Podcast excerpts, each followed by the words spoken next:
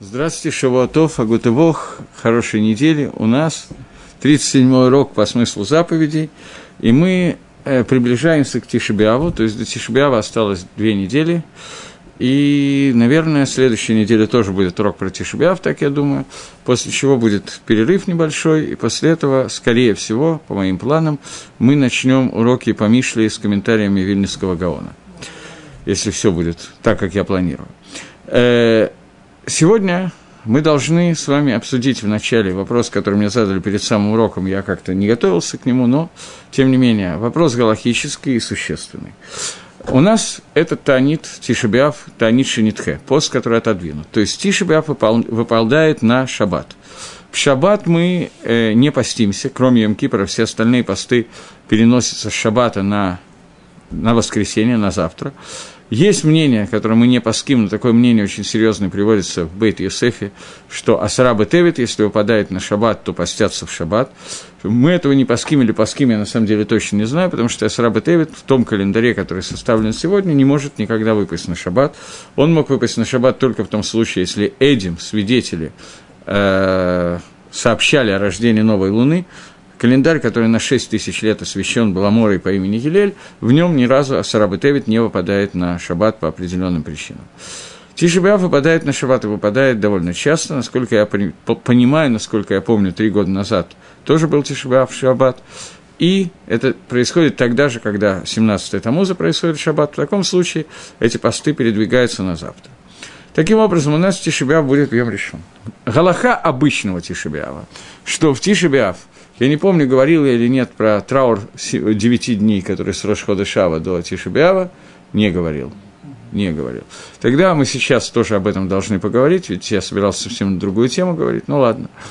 Э, Тишебиав, перед Тишебиавом, 8 ава, есть запрет Торы, который начинается так же, как в Тишебиав, а именно, начиная со второй половины дня – запрещено учить Тору, за исключением тех вещей, которые учатся в Тишебиаф, об этом я поговорю сегодня, но чуть-чуть позднее. Э, в, Тишеб... в Эре в Тишебиаф запрещено кушать мясо и э, пить вино. Мы потом вернемся к тому, что это бывает не только в Эре в Тишебиаф. И в Эре в Тишебиаф делается обычная трапеза первая, сауда, нормальная еда – поскольку это нужно сделать для того, чтобы были силы поститься. Можно поесть второй раз в обед. И третий раз перед самым постом делается трапеза, которая называется Саудат Мавсекет. Саудат Мавсекет – это трапеза, которая э, является промежуточной, последней трапезой перед началом поста. Если человек митковен на это, имеет это в виду, то после этого можно есть, пить, поесть фруктов, попить что-то, еще что-то, это не проблема. Но, тем не менее, нужно сделать это суду. Это суда делается состоит из хлеба и одного тавшиля. Обычно 90% людей делают сегодня.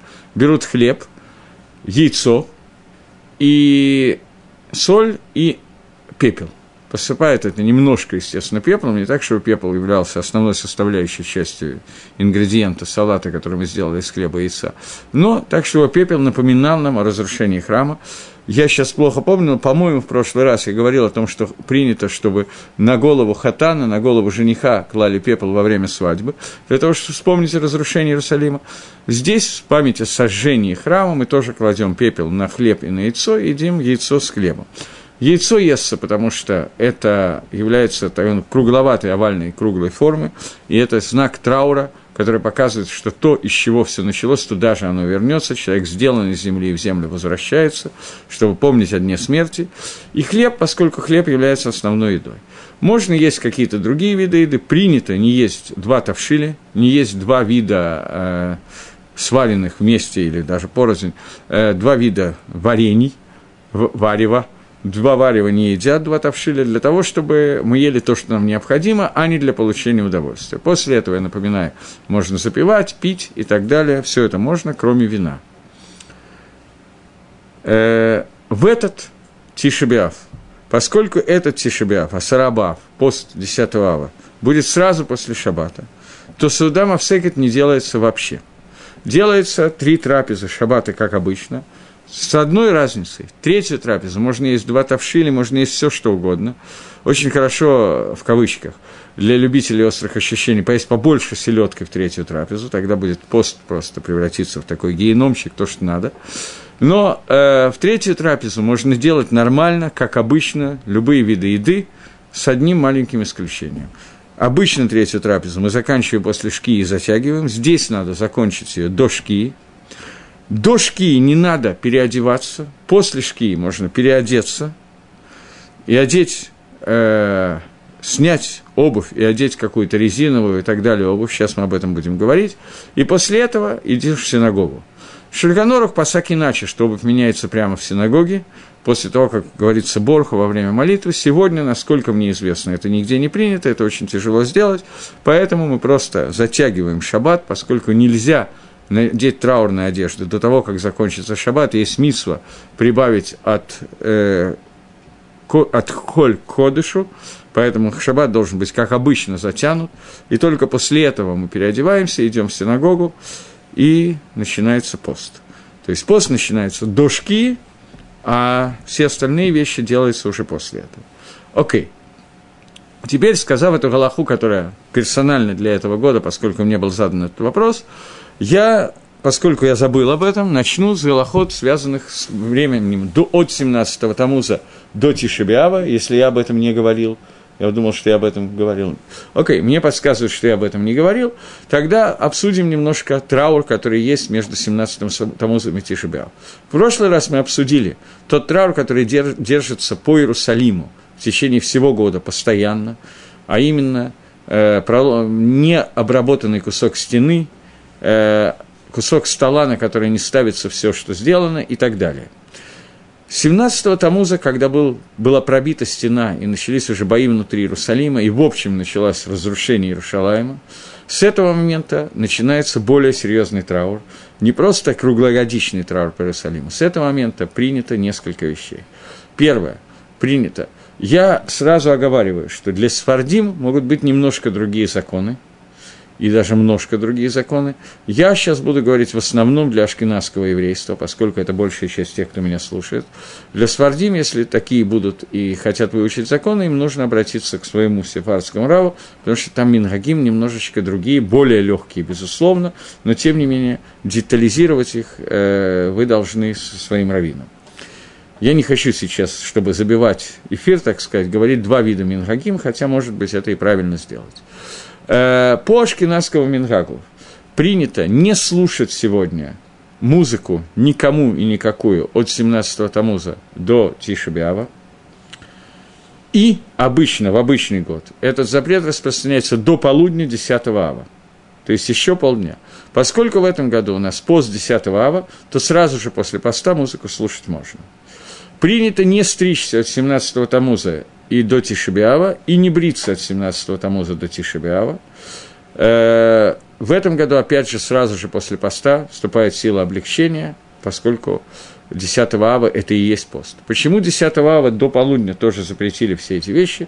Потому что храм был подожжен 9 ава вечером, и весь 10 ава он горел, поэтому 10 ава тоже мы придерживаемся части поста. Раби Йохан считал, что в принципе – Раби Йохан – это один из первых Амараем в Талмуде.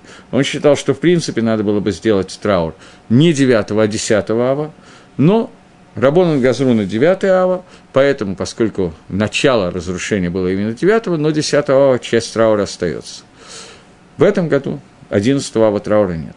Кроме этого, запрещено от 17 тому же до Тишебиава в ашкенадских общинах делать свадьбы – и сауда, и русина не делается. Делается и русин, то есть обручение делать можно, но трапезы по поводу этого делать нельзя. Э, в общем, от 17 до 9 ава почти все ограничения кончаются. Есть люди, которые от 17 до 9 ава не едят э, мясо и не пьют вина, но большая часть людей этого не приняли на себя, они приняли это позже. Поэтому в общем, 90% людей это делает, особенно но в шаббат все едят. В шаббат и естся мясо, и пьется вино, никакого ограничения нет. Э, начиная с Рушхода Шаф, Пишет Шульханоров, что Миша них насав, мимо Атим Басимха. С момента, когда э, наступает месяц Ав, уменьшают радость и веселье. Медина до Гемора, по закону Гемора, и так принято в сефардских общинах. Я все-таки решил, что я должен сказать о Галахо для Сфардим, но нужно понять, я почему сколебался, что если некоторые из ашкенадских людей захотят делать так, то это будет неверно. Здесь Ашкиназим приняли на себя другие Мингагим. Но Медина до Гемора и Медина до Шельханорух принято в неделю, в которой выпадает Тишебиав, не есть мясо и не пить вина. В остальные дни можно. Ашкиназим приняли на себя все ограничения, которые Гемора говорит про неделю, где попадает Тишбиав, от 1 до 9 ава сделать эти ограничения. Это Мингак Ашкиназим, и Мингак очень жесткий. Теперь двинемся дальше. Кроме этого, Начиная с первого вава для Ашкеназим и с неделю, которая Тишебиаф выпадает на нее, в этом году такой недели нету вообще, потому что Тишебиаф в шаббат, и, соответственно, неделя, которая Тишебиаф, это и есть пост, поэтому такой недели нету. Для Свардим есть большое облегчение. Поэтому есть такая серия шуток по этому поводу, по поводу того, что Свардим э, не принимают на себя этих законов в эти дни, поэтому они весь месяц Илу, после этого молятся слихот и просят прощения у Всевышнего. Ашкеназим молятся слихот всего одну неделю, а не целый месяц, месяц, что достаточно серьезное облегчение по сравнению с сефардскими общинами. Так вот, э, начиная с Рошхода Шилул, нам запретили наши мудрецы несколько вещей, которые очень сложны. Первое из этих вещей – это нам запретили надевать свежепостиранную одежду. Сегодня, в общем, принято, что белье, нижнее белье, надевают свежепостиранное и не обращают на это внимания. Я не видел нигде, где был бы какой-то макор, источник этому. Написано просто одежда, но, насколько мне известно, сегодня так принято практически всюду, или, во всяком случае, во многих местах, есть на что полагаться, чтобы менять носки, трусы, майки и так далее. Теперь, следующий момент, который нам запрещен, это рубашки для мужчин. Для женщин, у женщин намного больше одежды, поэтому тут более тяжелая ситуация. Мужчина, как правило, это костюм и рубашка, поскольку мы договорились, что майки и так далее – это не проблема, то у мужчин принято, что они надевают на себя несколько рубашек в период вот в эту неделю, до 9 ава, поэтому правильно это сказать именно в эту неделю, потому что вдруг кто-то успеет это сделать, готовят себе столько рубашек, сколько нужно, носит их 20 минут, 30 минут для того, чтобы она потеряла свою свежесть, она еще чистая, и вполне можно ее носить после этого, и эти 9 дней надеваются эти рубашки по очереди, кроме шаббата, который, несмотря на то, что Рамо считает, что в шаббат тоже нельзя надеть свежепостиранную шаббатную рубашку, но Мингак Вильнюсского Гаона в литовских общинах так принято поэтому, что надевается э, рубашка, которая была поглажена, постирана, но все это надо сделать до первого ава.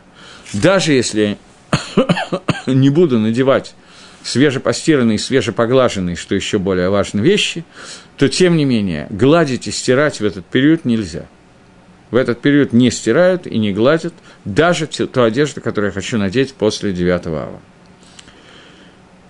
Стрижка мы уже сказали. И, наконец, последняя, самая сложная часть, которая имеет отношение ко всем, это мытье. Э, Рамо Пасак, что с 1 до 9 ава принято не мыться. Это достаточно сложный обычай, особенно в теплых странах, как Израиль. По Шульханоруху это только та неделя, когда Тишебиав. По Рамо это 9 дней, фактически в этом году 10 дней, получится с 1 по 10 ава. Есть запрет на то, чтобы мыться. За исключением человека, который называется Истанис. Истанис – это человек, который привык настолько привык к мытью и так далее, что если он не будет этого делать, то у него будут какие-то язвочки, еще что-то, он будет болен. Здесь очень важно, я знаю, что после этого появится ряд вопросов, меня захотят побить камнями, но бейте, все равно через компьютер не докинете. Но, тем не менее, э, Гемора говорит, э, не Гемора, Шульханора говорит о том, что, Гемора тоже, Мишна даже, что человек, который истанис, то есть человек, который ему тяжело этого не делать, он моется во время авилута, и ему можно мыться. Речь идет о человеке, который ему настолько тяжело, что он становится больной от этого. Любой человек, который не моется 9 дней, без исключения, во время Гемора, и в наше время, ему тяжело не мыться так долго. И это сделано для того, чтобы человек был мицтаер. Но если он больше, чем ему просто плохо, он как бы практически заболел от этого, то нет проблемы, ему можно мыться. Дальше. Индивидуальные вопросы здесь вы выясняете сами, потому что ответить на этот вопрос мне очень тяжело. Э, ну, например, есть люди, у которых появляются какие-то, как небольшие нарывы на теле, если он не мылся пару дней, безусловно, такому человеку нет проблемы и можно мыться. Человек, который просто чувствует себя крайне неуютно, а это большая часть людей, я думаю, что все, этому человеку нет разрешения не мыться. Человек, у которого есть запах и так далее, может удалить этот запах путем мытьем тех частей, которые нужно, тела. Есть такое поверье, неизвестно откуда взятое, что можно помыться по частям сейчас помыть ноги, через полчаса руки до плеч, потом туловище, потом голову. Ничего подобного нигде не написано. Это обман. Пользоваться различными духами, дезодорантами, косметикой не запрещено, кроме тишебиава. В тишебиав все эти вещи запрещены. Окей, я понимаю, что это скользкая тема, но Оставим это на совести каждого конкретного человека. Единственное, что я могу сказать, если от человека идет такой запах, что это мешает тому, кто находится рядом, то, безусловно, ему можно мыться. Необходимо мыться холодной водой холодной, необходимо мылом мылом, необходимо теплым теплой. Но надо сделать так, чтобы учитывать, что гзейра, которая была сделана, так она рабоним, которая была сделана, для того, чтобы люди были мицтаи, чтобы сам человек был мицтаэт, чтобы ему было плохо, но не, не из-за него было плохо окружающим. Это общий клаль, общее правило. Более подробно мне неудобно входить в эту тему. Двинемся дальше. А, один маленький момент. Женщина, у которой есть твилат митсва, окунание в микву, которая является митсвой в эти дни, имеет право и должна полностью помыться, так же, как в будние дни. С нее снимаются все ограничения этих дней. Понятно. Двинемся дальше. Сам Тишебиав. В сам Тишебиав у нас есть несколько ограничений. Те же ограничения, которые есть в Йом-Кипур. Во все обычные посты, кроме Йом-Кипура и Тишебиава, все это можно, кроме есть и пить. В Тишебиав и в Йом-Кипур есть пять запретов, которые есть. В Йом-Кипур это запреты Тора, в Тишебиав это запреты Дарабонан, но строгать этих запретов одинаково. Э, то есть, в Тишебиав запрещено, кроме еды и питья, запрещено сиха, смазываться какими-то притираниями, в русском переводе кремы, косметика. Э, следующее, что запрещено, надевать обувь и ходить в обуви. Надо ходить босиком. Сегодня принято, и, в общем, так Машма из большей части комментаторов решением охроним, что вполне достаточно надеть не кожаную обувь, любая другая обувь разрешена, поскольку у, него нету, у нее нет дина закона обуви. Есть те, кто стараются ходить босиком совсем, таких мало, и, в общем, э, явно из Мишны Брура, что можно ходить вне кожаной обуви, какая-нибудь резиновая, вьетнамки, я не знаю, что такое существует, комнатные тапки, ну и так далее. Понятно, о чем идет речь. Кеды, я знаю. Все, это, все эти виды обуви разрешены локотхила, нет никакой проблемы в них ходить, поэтому это самая маленькая проблема тишебиав.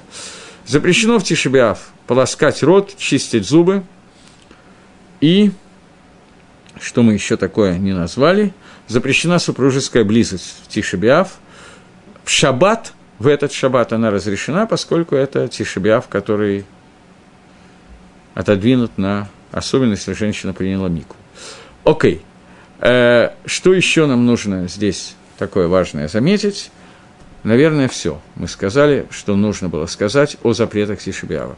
Есть мингак обычай, который приводится в Шульханорухе, не курить для тех, кто курит первую половину дня Тишебиава. В принципе, те, кто курит в пост, курить можно, во второй половине дня Тишебиава можно курить, но в первую половину принято не курить. В первую половину дня до полудня завтрашнего дня у нас есть определенные дополнительные вещи, которых нет в другие дни.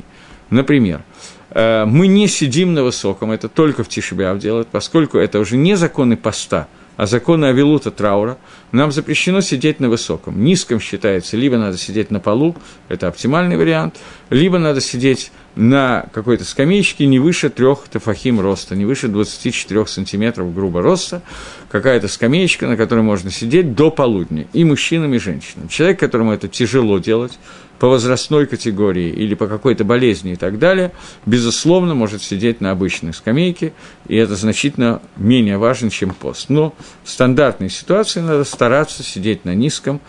Есть те, которые стараются не спать на кровати в Тишебиав, спать на полу, и во всяком случае, если спят на кровати, то уменьшают удобство спания. Тот, кто спит на двух подушках, обычно здесь спит на одной и так далее. Основные законы Тишебиава, которые нас интересовали, я сказал, и, конечно, забыл одну из самых важных вещей. Тишебиав – это единственный день в году, когда есть гзейра, запрет от Рабанан, учить Тору. То есть мы не учим Тору, за исключением, начиная с полудня 8 ава до окончания Тишебиава, до окончания поста, нам запрещено учить Тору, за исключением тех разделов Торы, которые являются разделами, связанные с праздником, связанные с Тишебиавом, праздником, я в кавычках, связанные с Тишебиавом. То есть все, что посвящено разрушению храма, включая закон, э, включая геморрот в Гитин и в Сангедрин, в Гитин на Нунвав, в Сангедрине на Цаде, Цаде Алиф, нет, Цаде Зайн, наверное, я не помню, а здесь Гемора у меня нету.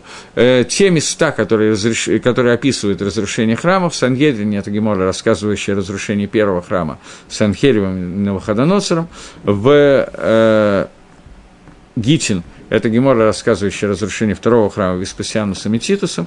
Эти геморы можно и нужно учить, можно, ну, эти геморы можно и нужно учить в Тишебиав, остальные геморы не учатся, за исключением последнего перика, Гемора Маэт Котан, которая, хотя и не рассказывает о разрушении храма, она рассказывает о законах Авилута, Элу Мигалхин, этот перек, который можно учить в Тишебиав, за исключением там буквально одного дафа. Все остальные дафи можно учить. Я вот прошлый Тишебиав так и сделал, чтобы просто мне надоело учить все время одно и то же в Тишебиав. Я для разнообразия взял Гемору, я, правда, тогда и учил Майткота, и Тишебиав прошел немножечко более, как бы, не то что жизнерадостно, но как-то более легко, потому что было чем заняться. Одна из вещей, из-за чего мы не учим Тору в Тишебиав, основная вещь, это то, что Деврей Торами Самхим Лев. Слова Торы, они радуют сердце. Когда же мы учим о законах Авилута, о том, как кто умирал и так далее, или о, или о том, что связано с разрушением храма, то особой радости мы от этого не испытываем, поэтому эти разделы учить можно. Э, напомните мне что-нибудь, я пропустил такое. Я не знаю, пропустил я что-нибудь или не пропустил что-нибудь. Если я что-то забыл, то подскажите, что еще связанное с законами разрушения храма у нас есть. Ко мне пришел вопрос. Попытаюсь его прочитать. Спасибо. Есть разрешение мыть все тело вместе с ав супруга в период разрешения супружеской близости? Э, я не могу ответить на этот вопрос. Я такого не читал нигде. Э, с точки зрения логики такое разрешение возможно. Я не читал этого. Еще раз. Имеет смысл это сделать таким образом, чтобы не было запаха и не раздражать друг друга, но вот именно мыть, потому что от мытья человек получает удовольствие, этого делать нельзя. Единственное, что написано мифураж, прямо написано в Торе, не в Торе, в Шульханорухе, что если женщина должна принять микву, то ей можно это сделать. Как правило, это то, что написано. Смотрите, я знаю, что я запрещаю больше, чем 90% людей, которые говорят на эту тему. Я не могу разрешить то, что не написано мифраж в каких-то книгах, которые я видел, которые заслуживают авторитета.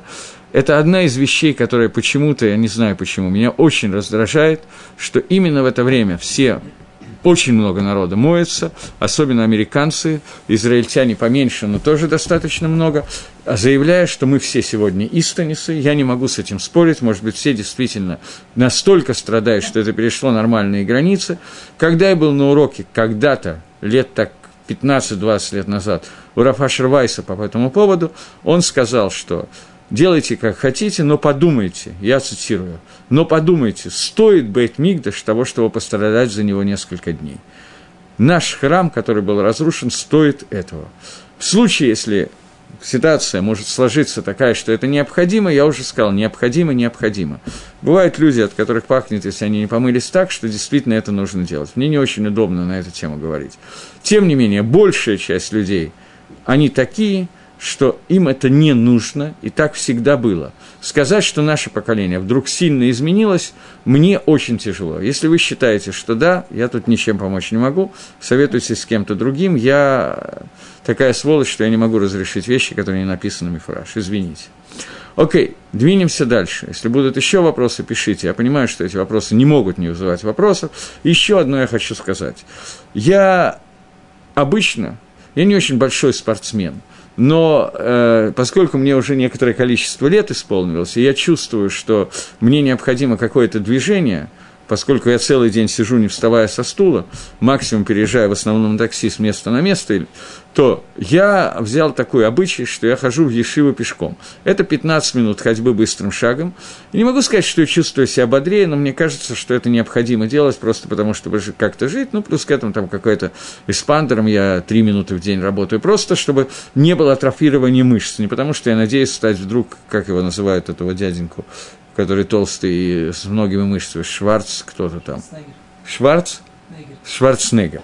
Я так предполагаю, что я Шварценеггером не, знаю, не стану, почему-то так вот мне кажется, из разных соображений. А чтобы не были атрофированы полностью мышцы, я хочу что-то делать. В эти дни я, естественно, все это прекращаю делать. Я сам видел одного из своих, не знаю, близких друзей, я не могу сказать, но близких знакомых точно, который, э, когда я ехал куда-то на автобусе, в эти дни я езжу на автобусе в Ешиву с кондиционером, именно для того, чтобы тело не страдало, страдало поменьше, но чтобы не прийти к тому, что мне необходимо мыться. Я видел человека, который идет из Геулы в Рамот, это примерно час, час десять ходьбы хорошим быстрым шагом, днем, э, при температуре 35 градусов тепла. После этого я думаю, что человек, э, истонис он или не истонис, он не может не помыться – он это делает каждый день, включая это 9 дней. Там невозможно не помыться, там просто помрешь от этого.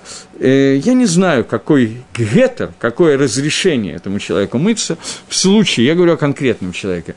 Э, мне кажется, что вполне можно, если он хочет заниматься спортом, вполне можно 9 дней в году вспомнить о разрушении храма и не ходить по час 10 в день 35-градусную жару. Вот так мне почему-то кажется. А если он прошел, и после этого он позвонит Раву, то Рав, находясь в четырех шагах от него, скажет, да, тебе надо мыться, никакого выхода из положения не будет. Но мне почему-то кажется, что это Адаин, неправильное, все еще неправильное поведение. Поэтому нужно немножечко подумать, как построить свою жизнь для того, чтобы разрушение храма в эти дни являлось для нас главной мыслью и мы об этом должны были думать. Дальше я еще раз говорю, мне трудно перейти на личности и так далее, поэтому давайте вы будете взрослыми людьми и решать этот вопрос сами. Каждый год у меня есть масса вопросов на эту тему, и мне эти вопросы очень болезненны, потому что я, к сожалению, сам не могу сказать, что я так сильно переживаю по поводу разрушения храма, но хоть что-то, хоть как-то, чтобы хоть в эти дни я не говорю о том, что каждый день мы, накрывая на стол, оставляем неубранным кусок стола. Не, к сожалению, этого почти никогда не делается. Это больше для женщин, чем для мужчин надо. Э, надо знать, надо это за шабатным столом, не надо это и так далее. Женщины надевают все украшения, они как раз помнят об этом. Но у нас есть всего 9 дней реально, которые нелегкие дни. Ей-богу, стоит того храм. Еще одно. На этом я закончу на эту тему. Гемора говорит, что любой человек, который постился, переживал и страдал по поводу разрушения храма, он удостоится того, чтобы увидеть Бейт-Мигдаш, который будет построен. Дальше решайте сами. Я понимаю, что увидеть Бейт-Мигдаш, который будет построен, это какая-то отдаленная перспектива, которую обещает Гемора, а помыться сейчас – это удовольствие, которое связано сейчас – для ребенка обычно нет понятия завтра. Ребенок не мыслит понятиями времени. Ему нельзя сказать, если ты будешь хорошо себя вести, то через полгода я тебе подарю велосипед. Ему нужно конфетку сегодня. Велосипед через полгода в определенном возрасте на ребенка не действует. Я понимаю, что мы дети. Я понимаю, что мы тоже обещаниями Ганедана, строительством храма, воскрешением из мертвых, как правило, для нас это, для всех, я про себя говорю, чтобы не было обид, я говорю в первую очередь про себя. Я понимаю, что нам все эти вещи далеки, поскольку мы, в общем, мало чем отличаемся от детей, тем более, когда говорят про какую-то награду в будущей жизни и так далее, это уже вообще что-то такое не очень понятное. Но все-таки подумайте, стоит того быть Мигдаш или не стоит, решайте сами. Теперь двинемся дальше. Э, я думаю, что у меня проблема, у меня полчаса всего осталось, и я занял полчаса совсем не тем, о чем я планировал. Но всем, тем не менее, чтобы не был урок только по Галахе, я хочу сказать несколько слов о годы, которые связаны с этим уроком. Э, а Магила Тейха начинается словами «Эйха бадат ешев гаир, рабатаам гайтан линда». Как одиноко сидит город, который некогда был многолюден, теперь превратился в отлученную в неду – Нида – это жена, которая запрещена мужу, которая отлучена от мужа по определенным причинам. Город Иерушалаем превращается в Ниду. Она отлучена от своего мужа. Кто такой муж Иерушалаема? Шехина, божественное присутствие. Ирмияу, пророк Ирмияу, Эйха – это свиток, который читается, один из пяти могилот, который читается в э, Тишебиав. Читается он вечером, и во многих общинах он читается после Шахриса еще один раз. Здесь уже есть разные обычаи. Вечером он читается с благословлениями, даже с брахой. И читается, и мы смотрим то, что там написано, и относим это к нам. Ирмияу за годы до разрушения храма обращается к народу Израиля и рассказывает, что будет происходить, когда храм будет разрушен. Разрушение храма – это новый этап еврейской истории. Шехина покидает нас, мы отделены от Всевышнего, как бы э, железный занавес стал между нами и Авину Шибашамаем, нашим отцом, которых, который на небесах. Тфилот доходит значительно хуже. Гемора говорит, что со времени, Гемора в трактате Брахот, да, Фламид Бейт, говорит, что с тех пор, как разрушен храм, Шаарт Фила не, э, не стему – Э, закрыты ворота молитвы. Говорит Гемора, но ворота плача остались. Ворота плача не закрываются и не закрыты никогда. Но даже тфила, даже молитва, донести ее до Всевышнего так, как она была донесена раньше, мы не можем. Нету карбонот, нету жертвоприношений, нету храма, нету шехины, молитва нормально не работает. Все стало совершенно иначе. Плач остался.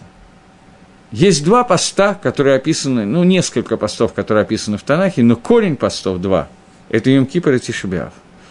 Обычно люди воспринимают Тишебиав как некое подобие Йом-Кипура. Это не так. Йом-Кипр и Тишебиав – это совершенно разные вещи, абсолютно разные вещи.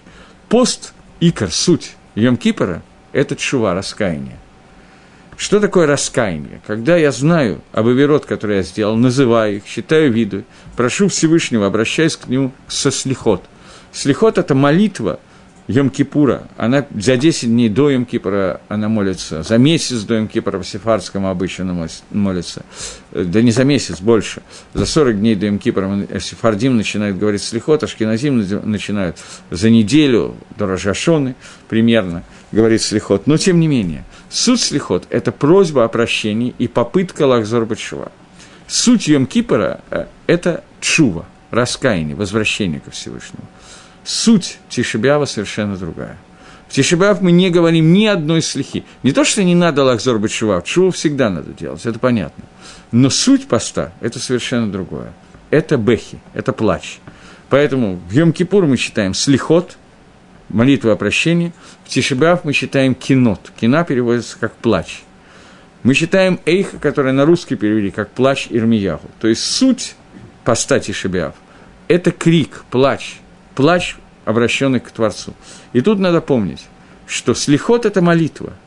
И есть время, когда врата молитвы закрываются. Даже им Кипр может многому не помочь. Но врата плача не закрываются никогда, говорит Немора. То есть когда человек Баисурим в горе, действительно, понимая, что такое Исурим, вы, я надеюсь, понимаю, что, типа, что когда я говорю про Исурим, это я не имею в виду, что человек неделю не мылся, и теперь он находится в состоянии таких Исурим, что он плачет по этому поводу. Если это тот повод, по которому он плачет, то таки плохо.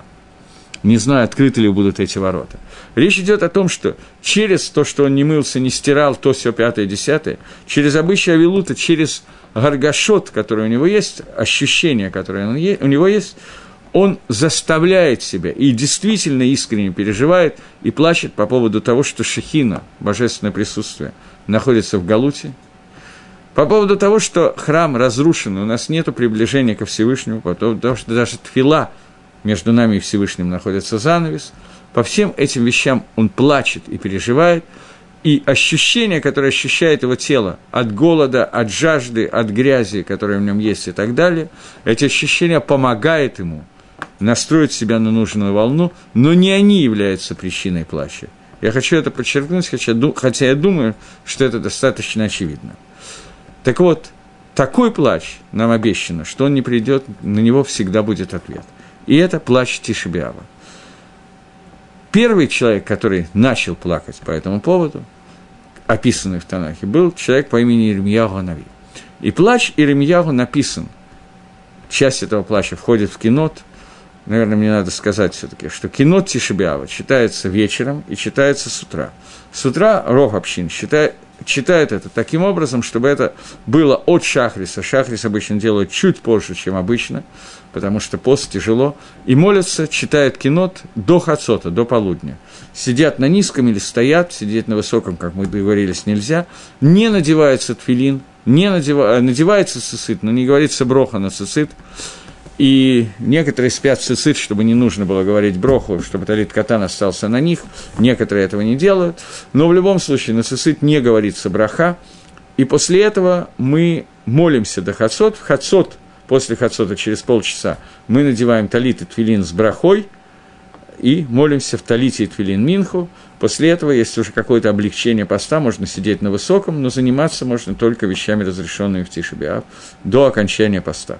В России, особенно в каком-нибудь Ленинграде и Мурманске, пост кончается очень поздно. В Иерусалиме он кончается сильно раньше, но здесь очень отличный климат такой, то, что надо для этого поста, обезвоживание начинается еще раньше. Тем не менее, еще раз говорю, что стоит быть Мигдаш того, чтобы по поводу него немножечко пострадать, помучиться и так далее. Двинемся немножечко дальше. Э, это кинот. Кинот, который читается вечером, и кинот, который читается утром. Кроме этого, вечером до кинот читается Магеллат Эйха.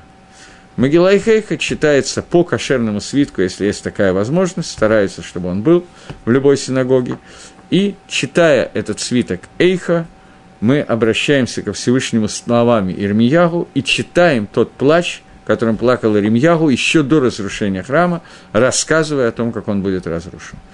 И, как обычно в таких случаях, первое предложение этого плача показывает очень много. Эй, хабадат ешеваи, рабатай ам, гайталанида. Как одиноко сидит город, который был некогда многолюден, теперь превратился в неду. Отлучена от шахины. Эйха. Что означает слово эйха? Эйха на иврите эйх, как? Аека это первый раз Эйха встречается в Торе, когда сказано слово Аека. Где? Как? Где? Слово Аека – это обращение, с которым обращается Всевышний к Адаму и Хаве после того, как они ели от дерева познания добра и зла, и написано, что они увидели, что они раздетые, голые, и спрятались они. Тогда Всевышний обращается к Адаму и говорит, где ты? Сейчас мы разберем этот вопрос, но до этого, что произошло в то время – когда Адам и Хава ели от дерева, под знание добра и зла. Я часто касаюсь этой темы, и необходимо коснуться еще раз для того, чтобы проиллюстрировать. Э, если в Торе какой-то мусак, какое-то понятие встречается впервые, то на его примере мы можем понять все разы, когда оно встречается, потому что это является сутью явления. Адам и Хава были созданы и помещены в Ганедон, и получили заповедь обрабатывать сад и хранить его, хранить его кавана, имеется в виду, не есть от дерева, которое внутри сада, то есть не есть от дерева познания добра и зла. Адам и Хава едят от этого дерева. Змей обращается, Нахаш объясняется Хаве и говорит, правда ли, что сказал Всевышний, не ешьте ни от одного дерева в саду. Хава говорит, что от всех деревьев можем есть, кроме одного дерева. Говорит Всевышний, что любой, Раша пишет, любой уман, ремесленник, ненавидит Бена Монато, ненавидит того, кто занимается его ремеслом. Поэтому Всевышний сам ел от этого дерева и, и творил мир. И он знает, что если вы поедите от этого дерева, вы будете подобны Творцу в тем, чтобы будете творить миры. Поэтому, по-моему, тут какой-то вопрос пришел, но я точно не знаю. Проверь, пожалуйста, Раф. Ария. Э, поэтому говорит, э, э, говорит э, Нахаш Хави, что если вы поедите от этого дерева, то вы тоже научитесь творить миры. Дальше следующая фраза, которая сказана, что Хава увидела, что дерево это прекрасно для глаз и вкусное для пищи, и она ела, нет вопроса, и она ела и дала своему мужу, и он тоже ел. Это не вопрос? Окей. Okay. И она, то, и она дала своему мужу, и он тоже ел. И нужно понять, что означает, что Нахаш говорит, что если вы будете есть от этого дерева, то вы сможете творить миры, объясняет комментаторы этого момента так, что мир на иврите слово «гаулам» – это мир. Слово «мир» происходит, это слово «гейлем» – сокрытие. Любой мир – это сокрытие присутствия Творца в этом месте, сокрытие воздействия Всевышнего на этот мир. С нашей точки зрения в этом мире не ощущается Творец, и увеличение исключение из этого места, киба и холь, как будто бы Творца, понятно, что он всюду, с его точки зрения, он неизменен, но с нашего восприятия мы не ощущаем Творца в этом месте. Там, где в этом месте есть цимсум, есть сокращение влияния Всевышнего, сокращение присутствия Творца, то в этом месте может появиться что-то другое. Поэтому творение мира – это сокращение присутствия Творца в этом мире. Говорит Нахаш Адаму и Хава, что если вы будете есть от этого дерева, вы тоже сократите присутствие Творца настолько, что вы построите новый мир. И Хава решает, что это правильный поступок, и ест от дерева познания для того, чтобы сократить присутствие Творца в этом мире, то есть сделать так, чтобы ощущение Всевышнего было еще меньше – чем есть в этот момент, где они пребывают в Ганедане, для того, чтобы наша функция в работе в этом мире, для того, чтобы привести мир к раскрытию Творца, функция Адама и Хавы увеличилась, и они делают Авейру лишем Шамаем, Авейру лишма, я просто давал урок на эту тему, поэтому я говорю очень коротко, только то, что нам необходимо – Поэтому они делают авейру преступления во имя небес, для того, чтобы раскрытие Всевышнего было на более высоком уровне. Для этого они хотят упасть как можно ниже, чтобы оттуда был более серьезный подъем. И они преуспевают в своем намерении, и оказывается, что они выгнаны из Ганедана, и оказываются в том месте, где присутствие Всевышнего может быть сокращено еще больше, так что нам будет непонятно, чего от нас хочет Творец. Надо понять, что мы с вами находимся после еще нескольких уровней этого падения, поэтому мы находимся как бы еще ниже. Перейдем сразу к этому падению, о котором я сейчас говорю. Ильмияу Анави много лет спустя обращается к Амисраилю и говорит, «Пока вы жили в земле Израиля, пока вы выполняли заповеди, пока существовал храм, пока Шехина находилась внутри нас, внутри Иерусалима, Иерусалим был город, который выделен из всех остальных городов – это Ирушалаем Миракодыш. Маком Шаминашким Шамаем Варец, место, где соединяется духовный и материальный мир. Пока все это существовало, и мы находились здесь, то мы понимали, чего от нас хочет Творец.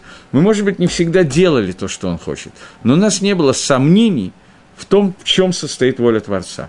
Сегодня Творец убирает свое присутствие из этого мира мы с вами приводим мир к такому состоянию, говорит Ирмияу, что Всевышний говорит, мне не нужны ваши всесожжения, мне нужны ваши карбонот. Ваши Рашей Хадашим, ваши новые месяцы и шабаты презрел я. Они мне мивузим, они мне не нужны, они для меня неприятны. А Кодыш Баругу отказывается принять жертвы народа Израиля.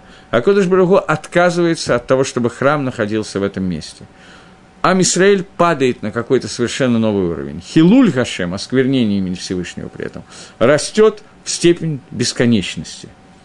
Ирмияу говорит, вы никогда не были, вы никогда не видели, что это такое. Он обращается к поколению, которое видит храм, храм еще стоит.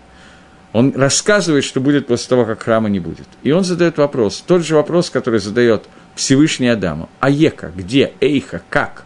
Как может быть существование в таком мире – где мы не видим Творца и не ощущаем воли Всевышнего. Этот же вопрос задает Всевышний Адаму много лет до этого. И говорит ему, ты хотел добиться того, чтобы Гестер по ним, сокрытие лица Всевышнего в этом мире, выросло. А Ека, где ты? Как можно дальше существовать? Как ты теперь сможешь выполнить ту работу, для которой ты был предназначен? Это Шейла, которая задает Всевышний Адаму – и это шейла, которую задает Ирмиягу нам с вами. Это та шейла, которую нам надо задать себе в момент, когда мы будем слушать чтение Эйха. Поэтому эта могила на иврите называется Могилат Эйха. Не Могилат Иремьяу, как перевели на русском плач Иремьяу. Она называется Могилат Эйха, потому что суть этой могилы – это вопрос «как?». Это вопрос, который стоит перед каждым из нас. Хорошо бы его поставить до Тишебиава, но, по крайней мере, в Тишебиав он должен быть поставлен ребром. Как? Как может мир существовать сегодня без храма, без ощущения Творца? Как можно жить в такой ситуации? Один миллион двести тысяч пророков за 800 лет пророчествовало в Израиле. Один миллион двести тысяч, не считая нескольких женщин. И эти пророки отвечали на любой вопрос, который мог возникнуть у народа Израиля. Все, что меня интересовало, я шел к пророку и получал ответ. пророчество кончается. Урим Ветумим нет, храма нет. Как? Даже когда жили пророки и существовали, я мог спросить любой вопрос, даже в этой ситуации мы видим, что соблюдать все заповеди Торы было очень тяжело. Как мы можем сделать то, для чего мы предназначены, в ситуации, когда она стала еще хуже? Давайте обратимся к Торе для того, чтобы попытаться найти ответ на этот вопрос. Всевышний сам лично задает этот вопрос Адаму. Эй, как ты будешь жить дальше? И Всевышний же дает ответ на этот вопрос – в чем заключается ответ на этот вопрос? В том, что Адам выгнан из Ганедана, Адам становится смертным, Адам входит в новые условия труда по сравнению с тем, которые были. Вместо того, чтобы быть праведником, находящимся в Ганедане, когда Ецаргара обращается к нему снаружи, он каждый раз может отличить, где Ецарготов, а где Ецаргара, Адам оказывается в ситуации, когда любое обращение изнутри «я хочу» в общем, любое отнош... обращение становится обращением «я, Ецархара, желаю». Мне надо, мне Ецархаре надо. Поэтому любой поступок, который делает человек сегодня, он должен бороться с самим собой, со своим Ецархара. Если раньше человек знал, в чем состоит воля Творца, он мог ее не выполнить, но он, по крайней мере, знал это всегда, то сегодня для того, чтобы узнать, чего хочет от нас Всевышний, нам надо войти в Тору Шебальпе, нам надо погрузиться в нее, для того, чтобы понять самые мелкие детали, из темноты увидеть рацион Гашема, желание Творца. Эцхаим Тофвера, дерево жизни, добра и зла, в Лашоне Зогара называется Илана Десвека, дерево сомнения. Дерево, которое рождает сомнения. Когда мы ели от этого дерева, стало Тару, стало все смешано в мире, и мы теперь не знаем, как говорил Маяковский, что такое хорошо и что такое плохо. И теперь, чтобы выяснить этот вопрос, мы должны погрузиться в изучение Торы, которое называется Эцхаим, и тогда дерево жизни поможет нам решить то, чему мешает Илана Десвека дерево сомнений. Это тяжелая работа. И работа, с которой мы должны справляться. И это то, к чему фактически призывает нас Иремьяу, задавая вопрос «как?». Но вопрос этот достаточно сложный. Э, Адам решен после того, как ел дерево познания добра и зла и был выгнан из Ганедова. Хава тоже. Они становятся смертными. Остальные моменты в поте лица будешь зарабатывать свой хлеб, тяжелая беременность, тяжелые роды. Не то, что это мелочи, но я их оставляю в стороне, поскольку они в данную секунду для меня не первостепенны. Первостепенно – это смерть, и это отсутствие Ганедана, и это Яцергора находится внутри человека. Вот эти три вещи, которые произошли, после этого возникает вопрос Всевышнего Кадаму, «Эй, как теперь ты сможешь сделать то, что ты не мог сделать, когда ты был много выше?» Ответ на этот вопрос очень тяжелый. Адам решен, что делает Адам решен? Хазар Батшува. Он делает шу. 130 лет ежедневных постов. 130 лет – Ночью он ел. Не знаю, каждую ночь, не каждую, Рамадан у него был или нет, я не буду сейчас шутить на эту тему. Адам решен 130 лет, отделяется от жены, 130 лет он не ест и не пьет, он находится в постоянных постах и постоянной чуве. Адам решен – это человек, уровень которого, духовный уровень которого, мы с вами осознать и даже представить никак не можем – когда Гемора в трактате Могила говорит, что было несколько красивых женщин, четыре самых красивых женщин в мире, она называет этих четырех женщин, и одну из них, о которой она говорит, это Сара. Спрашивает Тососа, почему Гемора не называет Хаву, жену Адама. Потому что сказано в Мидраше, что Хава, Сара по сравнению с Хавой, как обезьяна по сравнению с человеком. Если так, то почему не названа Сара внутри, э, Хава внутри этих женщин? Отвечает Гемора, что я только хочу маленькие отступления сделать. Я надеюсь, что понятно, что, что я сейчас буду говорить, что Гемора не имеет в виду, что речь идет о, э, о физической красоте женщины.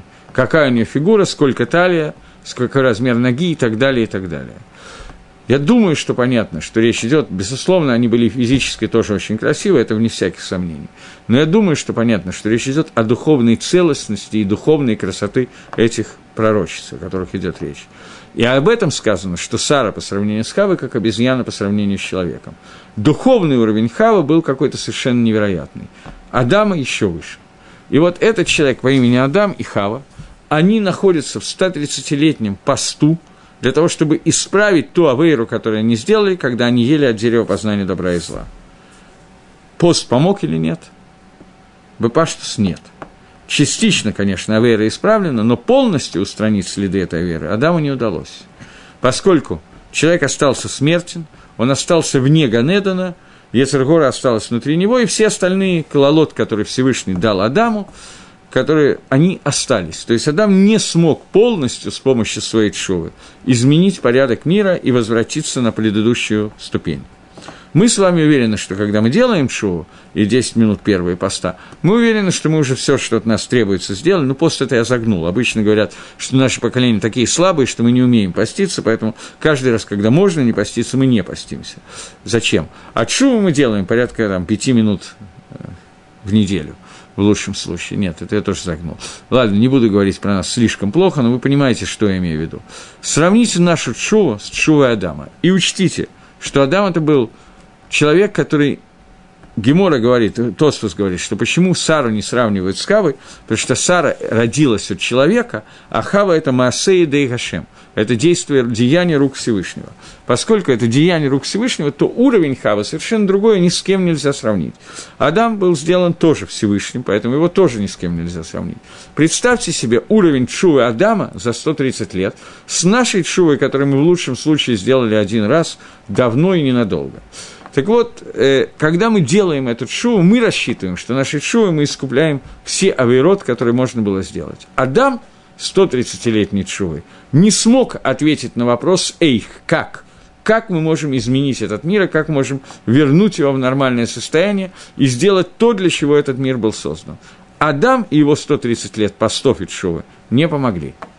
Мы с вами – которые находимся, мягко говоря, ниже. Чува, которых, мягко говоря, не 130 лет. Да и живем мы намного меньше. Может быть, очень удачно, потому что если бы жили больше, мы бы успели напортачить еще больше. На что нам рассчитывать? Как мы можем исправить то, что не смог сделать Адам и решен, хотя Ирмия утверждает, что с разрушением храма мир стал еще ниже, намного более ниже, чем то время, когда был Адам и решен. Эй, как можно устранить те вещи, которые произошли? Это Шейла Ирмиягу, это Шейла Тишибиава. Даже Чува 130 лет Адама не помогла. Что же нам делать? Как? Где ответ на вопрос? Я подхожу к ответу на этот вопрос. Ответ очень простой. Я его как-то давал здесь на лекции. Но, тем не менее, поскольку я разделил эту лекцию на две части Галаха и ЖКХ, то Хашгоху мы дадим, Махшову мы дадим очень коротко сегодня, то получится ситуация, что Адам Гаришон не мог с помощью Чува полностью исправить. Какое-то исправление он, безусловно, внес – Чува работает через меру, которая называется медаль рахми, мера милосердия. С помощью милосердия, через эту меру, нам дают возможность вернуться к чуве. Есть медаль один, мера суда. Мера суда, она не признает никакой чува. Суд, пост Йом-Кипора – это пуст, пост через меру милосердия Всевышнего, обращение к Творцу через меру милосердия. Пост Тишебиава – это пост, который связан с мерой строгого суда Творца – это не чува, это не слихот, это плач, это вопль, это боль. Когда мы понимаем, что произошло, когда мы пытаемся это сделать, то получается новая ситуация.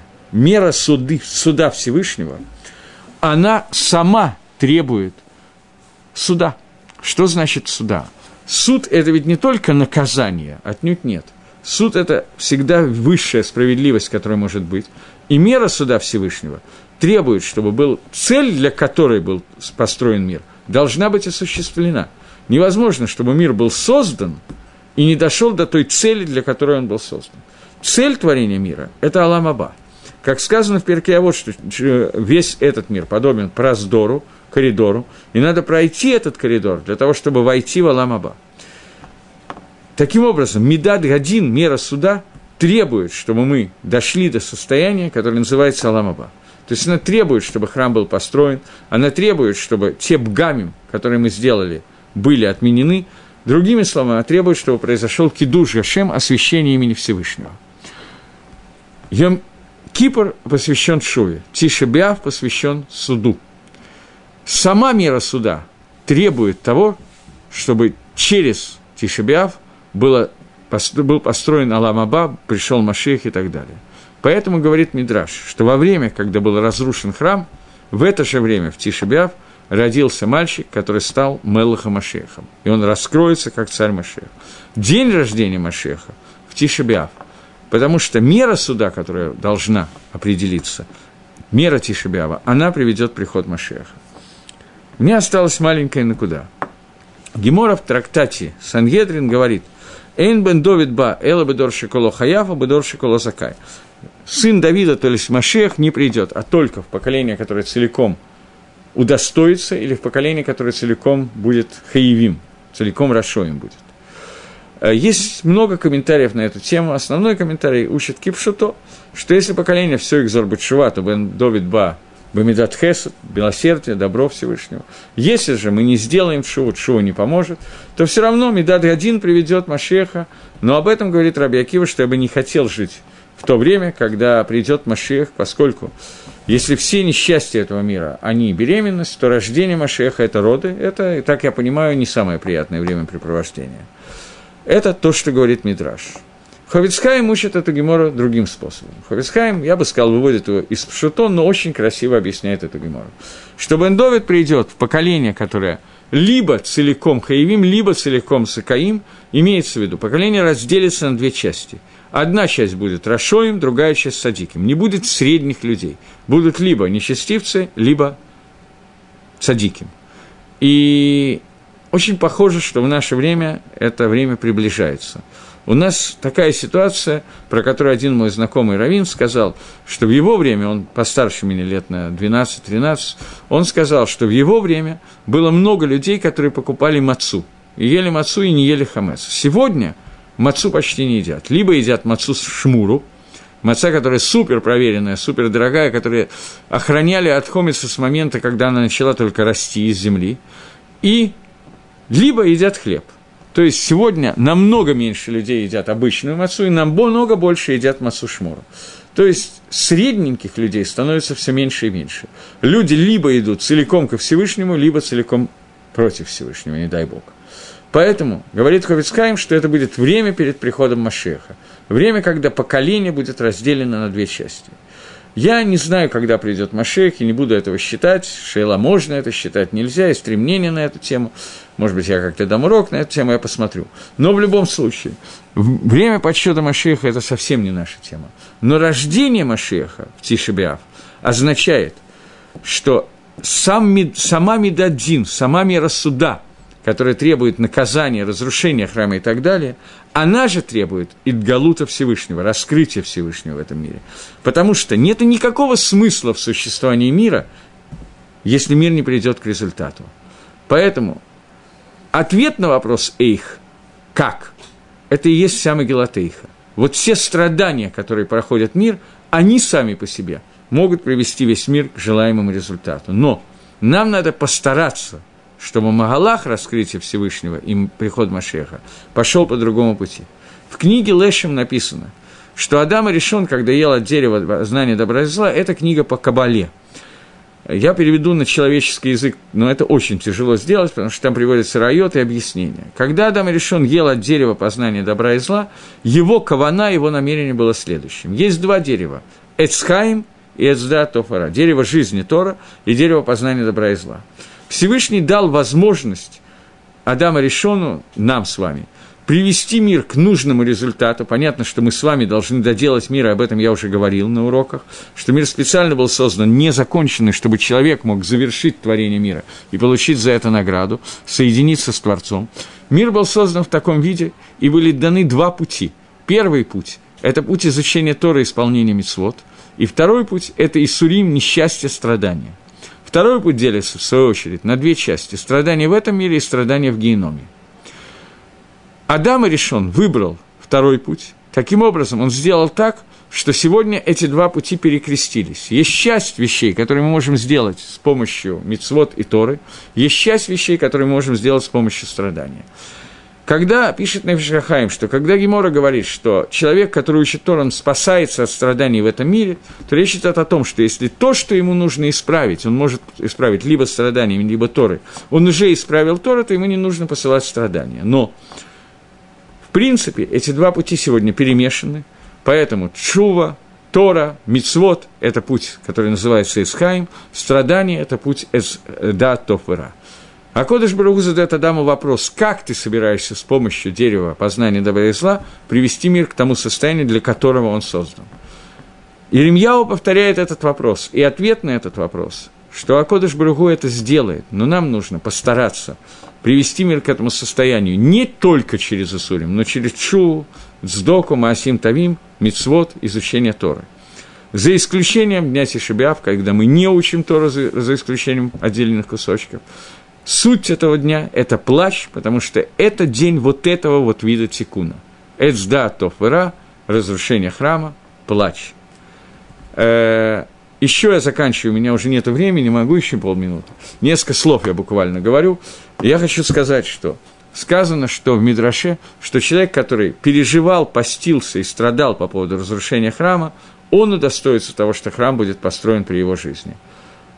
Все. До свидания. Всего доброго. До следующей встречи.